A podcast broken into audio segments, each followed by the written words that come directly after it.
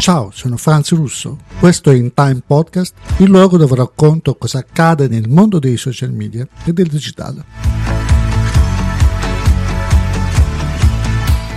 Il fallimento di una banca non è mai una buona notizia, men che meno quello della Silicon Valley Bank, la banca delle start-up, la banca dei venture capitalist, quella che da 40 anni è stata il punto di riferimento di tutto il mondo tecnologico che si è sviluppato lungo quella striscia della California chiamata appunto Silicon Valley. Ecco, tutto questo potrebbe portare veramente conseguenze pesanti, ancora non si conoscono quali, però sicuramente arriva in un momento in cui il settore tecnologico già soffriva a partire appunto dal, dal, rialzo dei tassi di interessi che serviva un po' a calmierare l'elevata inflazione, e le ristrutturazioni aziendali, abbiamo visto licenziamenti in queste in queste ultime settimane, in questi ultimi mesi, licenziamenti di massa molto pesanti. Ecco che le aziende tech si sono ritrovate di nuovo in un baratro e di cui non si conoscono effettivamente ancora, ancora le conseguenze. Sappiamo che Silicon Valley Bank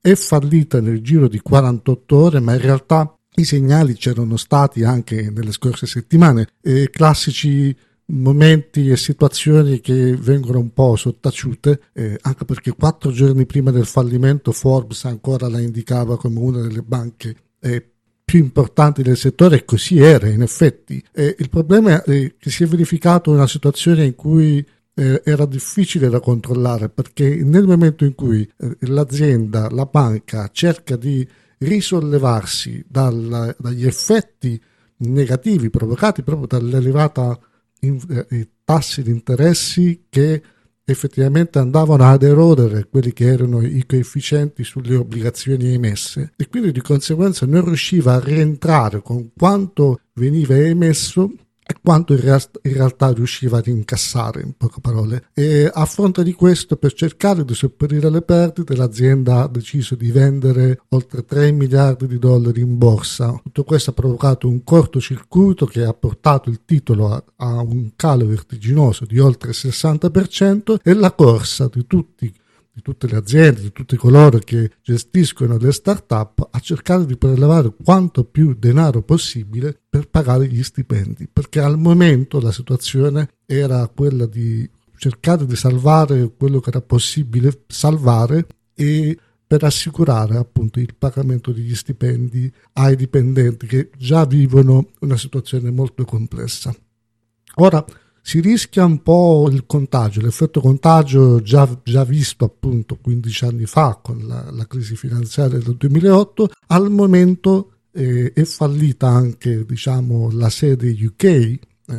ma Silicon Valley Bank ha sede in tutto il mondo, anche in Cina, quindi il rischio è che tutto questo possa poi eh, mettere in seri guai le start-up, le start-up, quelle su cui abbiamo scommesso per il futuro tecnologico adesso si ritrovano a dover cercare di lottare per la propria esistenza.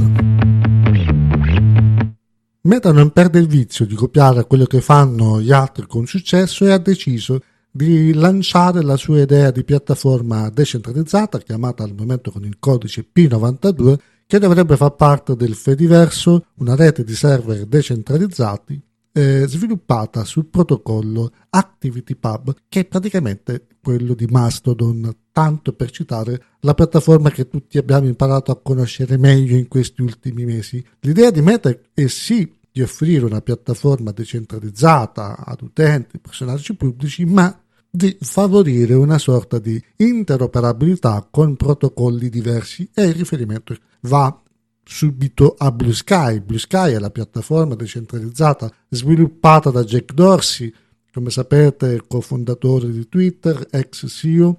che ha lanciato nei, negli, ultimi, negli, ultimi, giorni eh, in versione beta privata su iOS la sua idea che è rimasta tale appunto di piattaforma decentralizzata che in origine avrebbe dovuto svilupparsi all'interno di Twitter, sviluppata su, sul protocollo Authenticated Transfer Protocol, conosciuto come AT Protocol, che è un, in sostanza un protocollo un po' diverso rispetto a quello su cui è sviluppato Mastodon e su quello su cui appunto dovrebbe svilupparsi P92 di Meta. Dico dovrebbe perché al momento rimane un'idea e come sappiamo Meta ha sicuramente copiato tante soluzioni da altre piattaforme, ne ha fatte diventare soluzioni di successo, ma negli ultimi mesi, anche negli ultimi anni, ha sviluppato sì tante idee che poi non hanno trovato effettivamente una manifestazione concreta. Quindi questo potrebbe essere sì un'idea molto concreta, ma potrebbe anche non vedere la luce. Intanto è molto curioso il fatto che Meta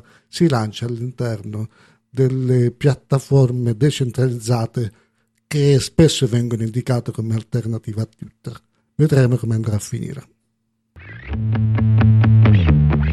Io sono Franzio Russo, questo è In Time Podcast, potete condividere, potete mettere like, potete impostare gli alert su tutte le piattaforme, mi trovate su tutte le piattaforme social media come Franzio Russo e io vi invito alla prossima occasione.